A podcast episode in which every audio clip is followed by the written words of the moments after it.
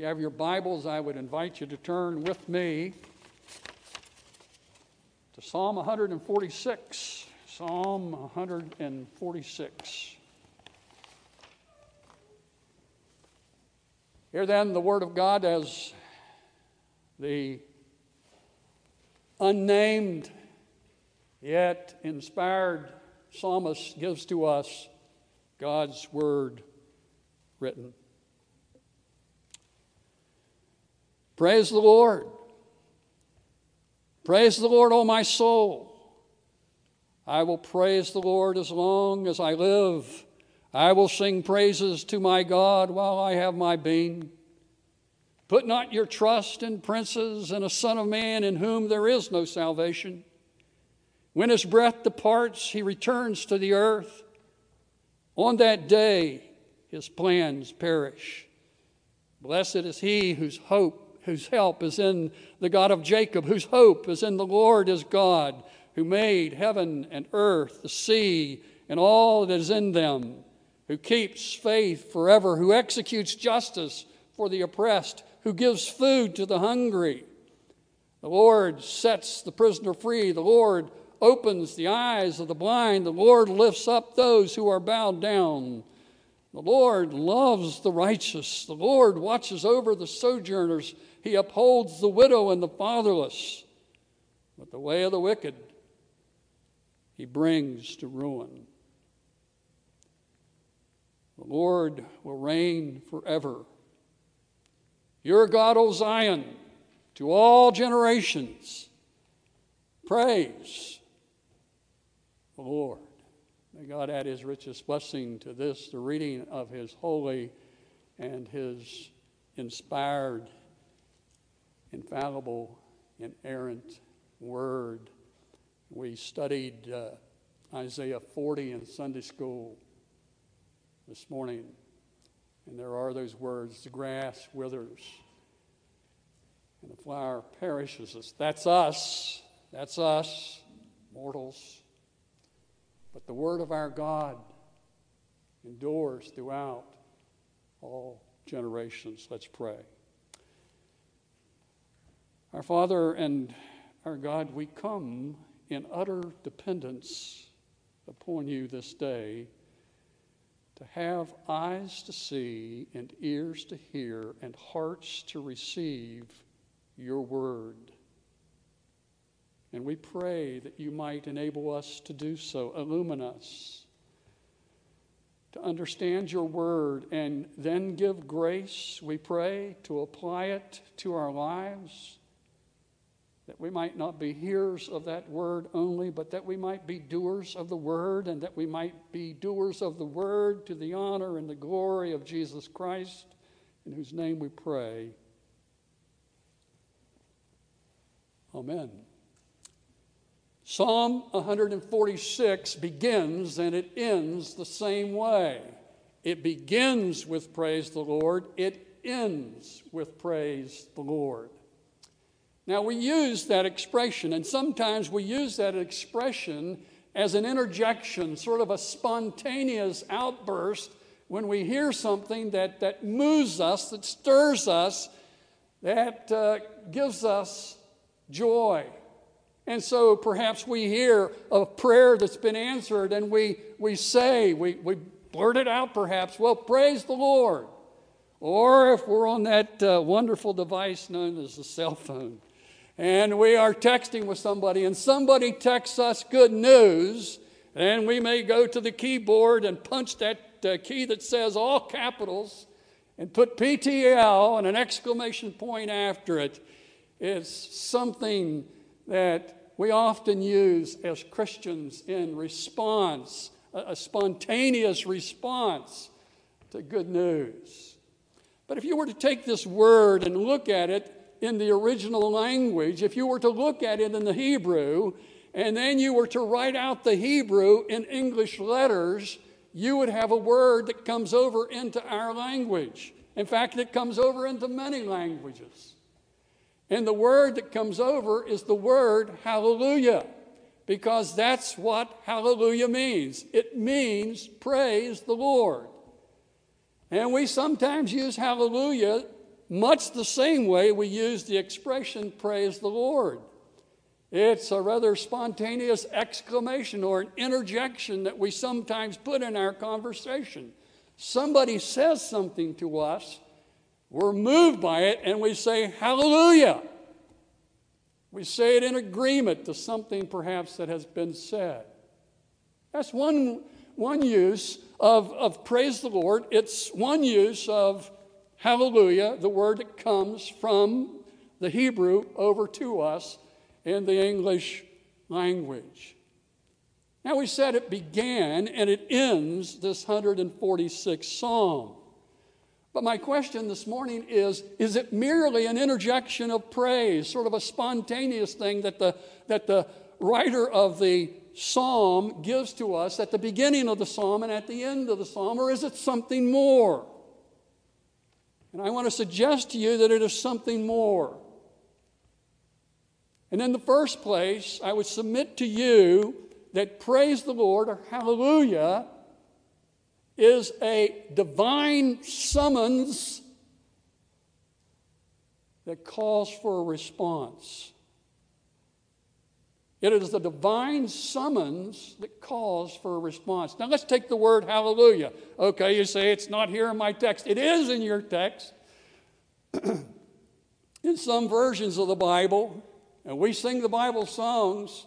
That Bible song that is uh, based on Psalm 148 says, Hallelujah, praise Jehovah. So it's there in, in the uh, Hebrew.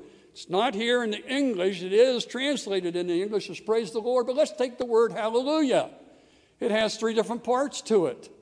And the first part is the word hale, and that means to praise. It means to exalt. It means to lift up. It means to boast about. It means to speak well of. It means to celebrate somebody. Now, that's a definition of praise. But you know, I think if somebody were to praise you, you would know what praise is. Nobody would have to explain it to you. You know when somebody is praising you. And sometimes it's used in the Bible of people. The virtuous woman of Proverbs 31, it says that her children rise up to call her blessed, and her husband praises her. But most often in the Psalms, it comes to us as a summons to do something, and that summons is to praise. Notice how it's put here in our text. It doesn't say, I will praise the Lord. That would be in the indicative. It comes to us in what we call the imperative. It comes to us as a directive. It comes to us as a command. It comes to us as a summons.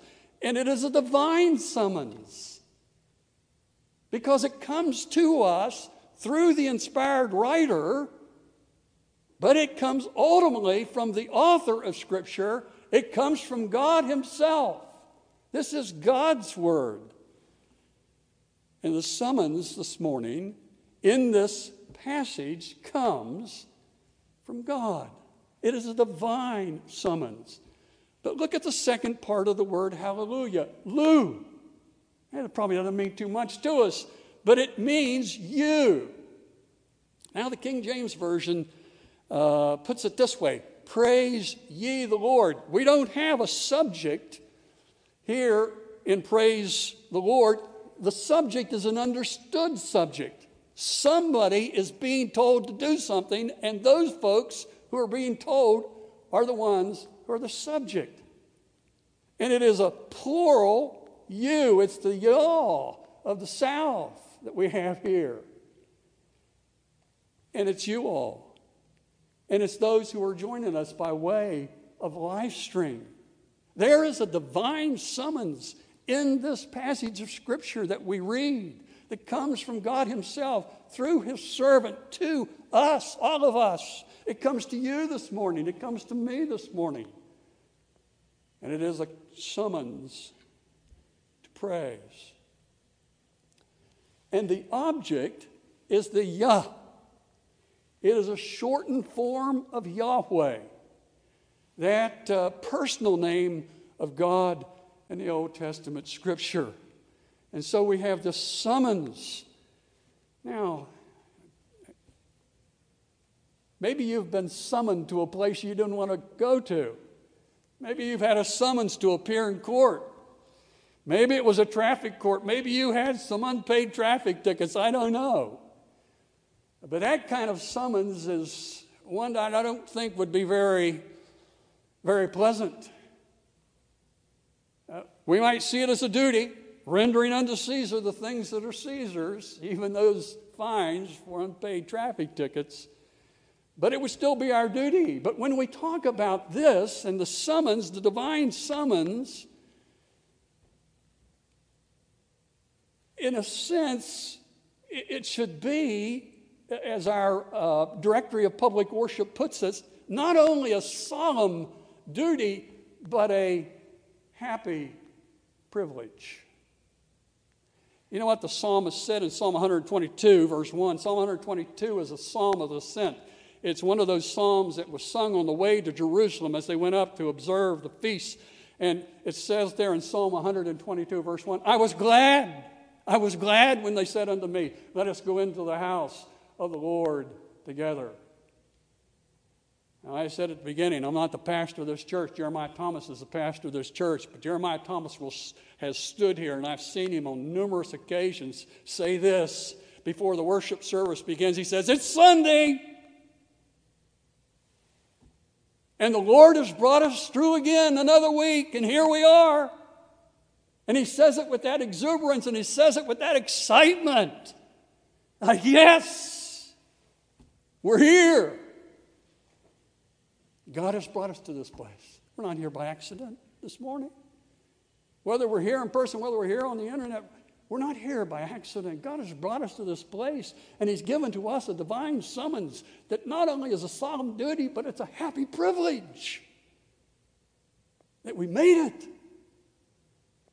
Commentators will tell you that uh, the journey to Jerusalem by those uh, pilgrims wasn't always an easy journey, it wasn't always a short journey. There were trials, there were tribulations on the way, but when they came and when they got there, it was, it, I was glad when they said unto me, Let us go into the house of the Lord together. Are you delighted to be here this morning? For the purpose of praising the God who has brought you here to this place and this time in your life?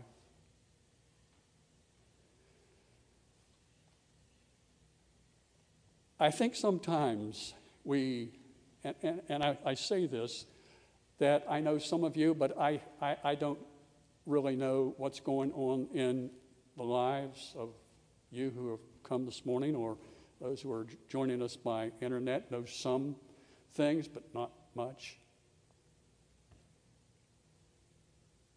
And sometimes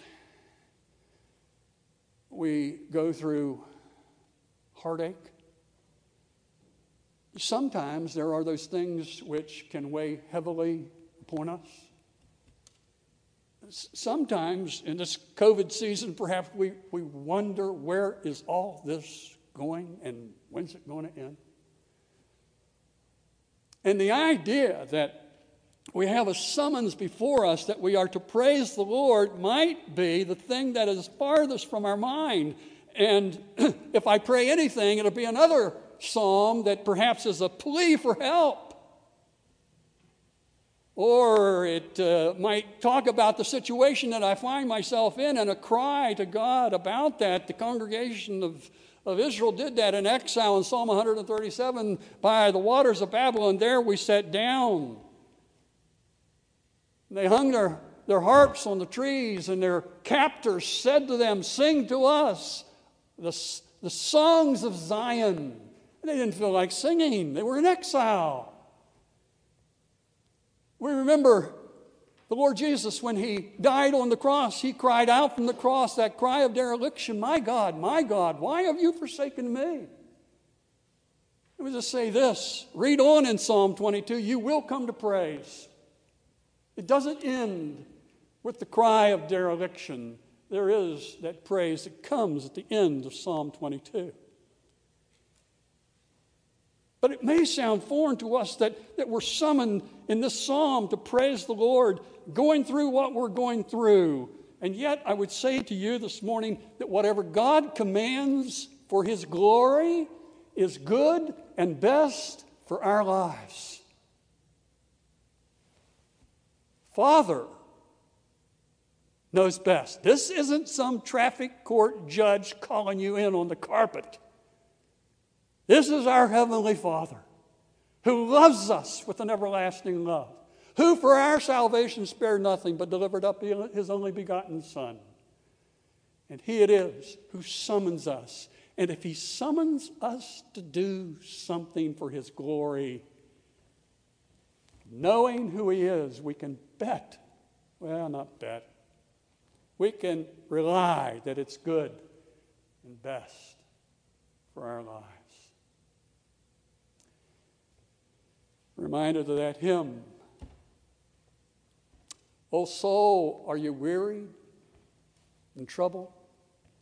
No light in the darkness you see. There's light for a look at the Savior. There's life more abundance and free. Now what? Turn. Turn what? Turn your eyes upon Jesus. Look full in his wonderful face, and the things of earth will grow strangely dim. Where? In the light of his glory and grace, and only in the light of his glory and grace. And if he summons us to praise him, it's good and best for us as well as for his glory. Now, it's a divine summons that demands or calls for a response. I love what our directory of uh, worship says. It says that Christian worship is the work of God's sanctifying grace by which He draws His people into communion with Himself and calls forth active, grateful, obedient, cheerful, reverent, wholehearted response for all that He is and has done for His people. Worship is not something in which we come to spectate. Worship is something that we come to participate. We have a summons, a divine summons from God Himself to come and to focus our attention upon Him and who He is and all that He's done,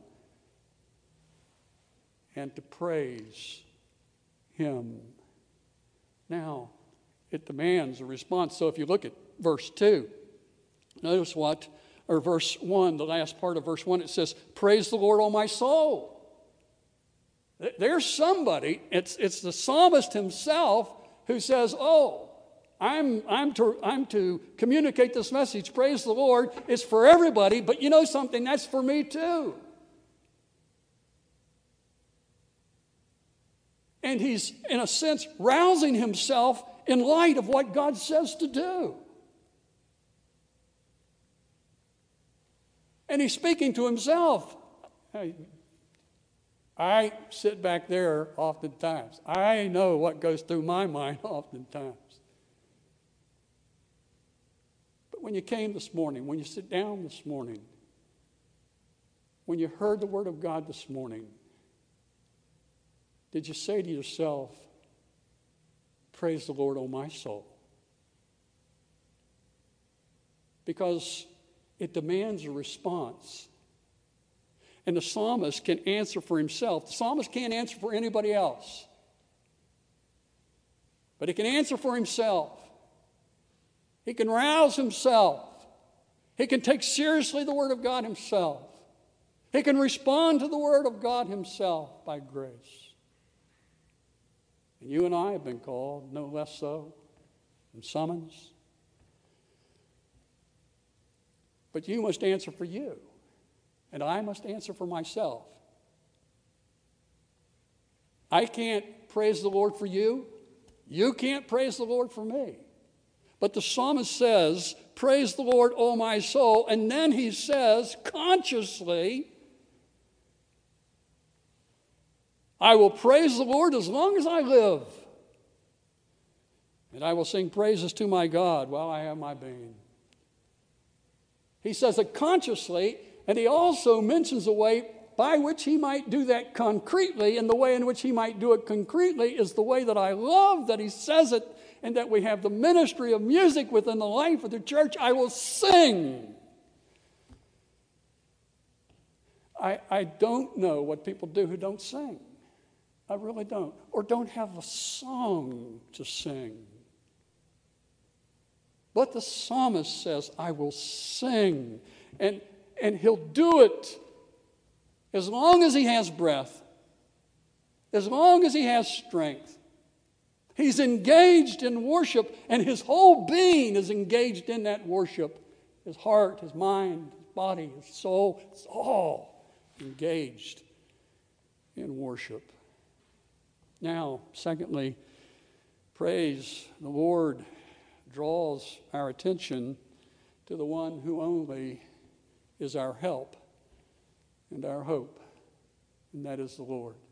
You notice that he says negatively, don't put your trust in princes, in a son of man in whom there is no salvation. When his breath departs, he returns to the earth. On that day, his plans perish. There are two reasons that he gives about not putting your trust in princes, not putting your trust in people of pull and power and position and authority. And the first reason is they can't save you.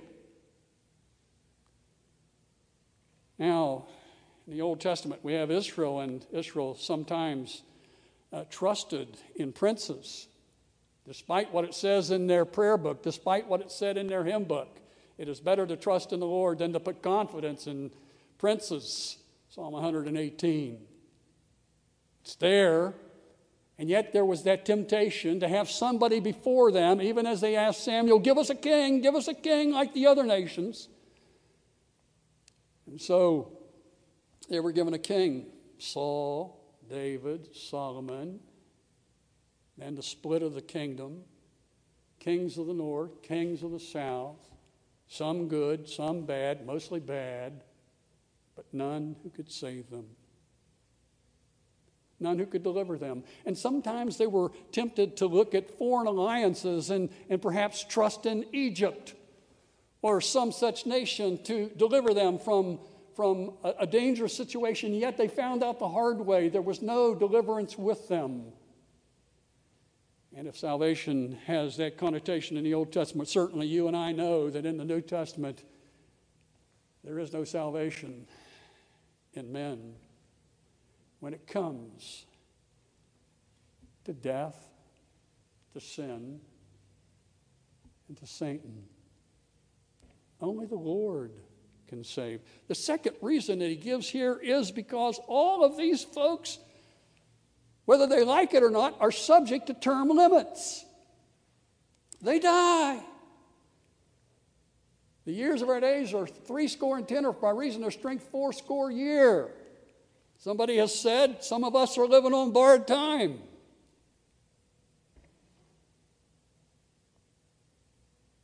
Blossom we, and we flourish like leaves on a tree. We wither, we perish, but not changeth thee. We just had the inauguration of the 46th President of the United States of America. If I count right, we have five living presidents. I hope I'm right on that. Five living former presidents and the current president of the United States. Now, I know there's sort of a, a way to count this. that There's really 45 instead of 46. Be, be that as it may. Where are the other 39 or 40? Where are they? They've died, they've moved on. And their plans, many times, with them, because in comes a new administration. I think of um, Charles Colson, who was special counsel for Richard Nixon and uh, who was in a place where he knew where there was the seat of power in terms of uh, politics and, and military and all of that there in Washington, D.C. And Charles Colson came to faith in Jesus Christ, and he once said this He said, The kingdom of God will not arrive on Air Force One. Put not your confidence in princes. Put not your confidence in a Son of Man. But then he goes on to say there is a benediction here, and that benediction is for those whose trust is in the Lord. The book of Psalms begins with a benediction. Blessed is the man who walks not in the counsel of the ungodly, nor stands in the way of sinners, nor sits in the seat of the scornful, but his delight is in the law of the Lord, and in his law doth he meditate both day and night. This is the last benediction that you'll find in the book of, of Psalms. What a benediction it is because this benediction directs us to the one who is our help and who is our hope and who alone is our help and our hope. The benediction here in Psalm 146 Blessed is he whose help is in the God of Jacob. Who is he? Well, praise the Lord. Lord is his personal name. He is the self existent, sovereign God who is dependent upon no one and no one else for his existence. We are dependent beings who are dependent upon him, but he is sovereign, self existent. He is the one who makes covenant with his people. He is the one who never breaks his promises. He keeps faith. And he is the one who saves and is able to save his people. He makes his promises and he keeps them because he's faithful and he's able to keep those promises. And you notice here, it says here that he is the God of Jacob. Well, one commentator has said that uh, of all the patriarchs, Jacob was probably the least worthy and the craftiest of all the patriarchs. He was, he came out grabbing hold of his brother's, his twin brother's uh, heel. And he got along by trickery, deceit, cunning. He plotted, he schemed, he got ahead. And yet, God, in His grace, chose him. And He saved him and he worked in him both to will and to do his good pleasure. To say that he is the God of Jacob, as someone has said, is to speak of God's condescending uh, tenderness, his patience, his care. It's to speak of his grace. And that's good news that there is the God of Jacob because all of us are like Jacob. We've all sinned and come short of the glory of God. Sometimes we say, but for the grace of God. Well, Psalm 103 tells us that He has not done, He has not dealt with us according to our sins, nor repaid us according to our iniquities. God, in His great love for sinners, has not spared His own Son, but delivered Him up that we might have life. God so loved the world that he gave his only begotten Son, that whosoever believes in him should not perish, but have everlasting life. For by grace are you saved through faith, that not of yourselves, it is a gift of God, not of works, lest any man should boast. Grace, somebody has defined grace like this, taking the letters G R A C E God's riches at Christ's expense.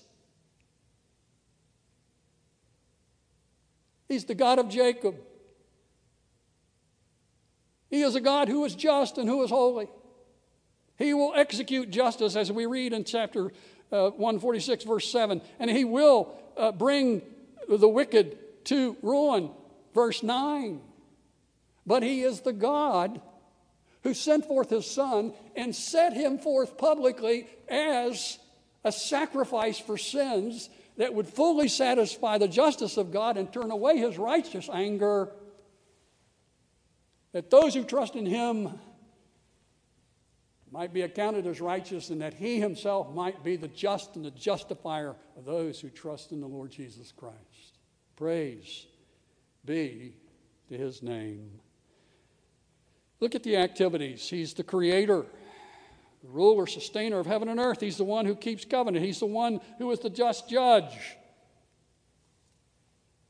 In verses 7 to 9, there are different things that he does. He executes justice, he sets the prisoner free, he opens the eyes of the blind, and so on and so forth. I love what Derek Kidner says in his commentary on the book of Psalms. He says if you look at these activities that are said to be God's activities, and then you look at the New Testament, it's like father, like son. And he points us to Luke chapter 4 when Jesus went to his hometown of Nazareth and they asked him to speak, and he picked up the scroll to the prophet Isaiah, chapter 61, and he read about how he was anointed to preach the good news and to bring freedom to the captive and all of this and all of that. And then when he got done, he gave it back to be set back, and he said, Today, today, today, this is fulfilled in your reading. The very things that we read about here, the very things that we read about in Isaiah 61 are attributed to the Lord Jesus and his ministry. In, in Luke chapter 7, when John sent uh, disciples to say, Are you the one? Or shall we wait for another? Oh, you go tell John that the blind see, the lame walk, the lepers are cleansed, the deaf hear, and so on and so forth. What was he doing? He was referring back to those things that the Messiah who would come would do. Isaiah 35, Isaiah 42, that he would do. But these are things that are said that God would do. Look at verse 8, it says this He opens the eyes of the blind. Have you ever thought in the Old Testament where God opened the eyes of the blind? Where is it? I don't think you'll find a place where He opens the eyes of the blind. Oh, but you will in the New Testament, because when you come to the New Testament, there is one who opens the eyes of the blind. that which only God can do, that which the Messiah would do, that which finds its fulfillment in the Lord Jesus Christ. Read the New Testament, and the only one that is recorded to have opened the eyes of the blind is the Lord Jesus Christ, not his disciples. At least it's not recorded that they did. It's only Jesus who opened the eyes of the blind in a miraculous way. I know Ananias went and prayed for Paul. I think that's a different kind of thing that's going on there. It finds its fulfillment in the Lord Jesus Christ. That one who came and by his miracles would authenticate both who he is and what he has come to do. That he had come to seek and to save the lost. There is the eternal Son of God who became man who dwelt among us and was full of grace and truth, and we have beheld his glory. Glory is of the only begotten of the Father, and who has come that we might have life and have it more abundantly. I read here where it says that God opens the eyes of the blind. And I, I, I read that account in John chapter 9 where Jesus opens the eyes of the blind and, and just can't fathom what it would be like to be blind from birth and then have your eyes open and you're able to see. But I submit to you this morning, just as surely as He opened the eyes of the blind man in John chapter 9, if you are a believer in the Lord Jesus Christ, if you come to know Him as your Lord and as your Savior, He has opened your eyes. As only He can open the eyes of the blind. We think too little of these things, and our praise lags behind.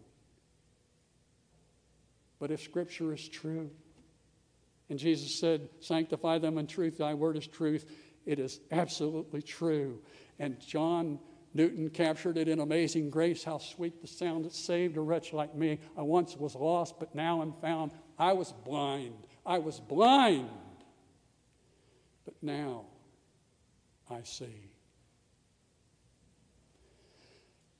Last, the Lord, praise the Lord, shows us our help and our hope, and that hope is an everlasting hope. Look at verse 10. The Lord will reign forever. Your God, O Zion, to all generations. Praise the Lord. Read Psalm 146. And when you go home, if you have want something to do that's profitable, read Psalm 147. Read Psalm 148. Read Psalm 149. Read Psalm 150. In fact, if you want to take a shortcut, read the very first thing that it says, the very last thing it says in all of those Psalms, and what you'll see is there is a hallelujah chorus at the end of the prayer book, in the hymn book of God's people. And I love to think of it this way we know how it's going to turn out. Through all the struggle that we have, through the Psalms and all the cries, we come to the Hallelujah chorus. But the book of Psalms is not the only one that ends with a Hallelujah chorus. You come to Revelation 19, and there's that fourfold Hallelujah. Because God has dealt with his enemies, and he shall reign forever and ever. And when we've been there 10,000 years, bright shining as the sun, we'll have no less days to sing his praise than when we first begun. Let's pray.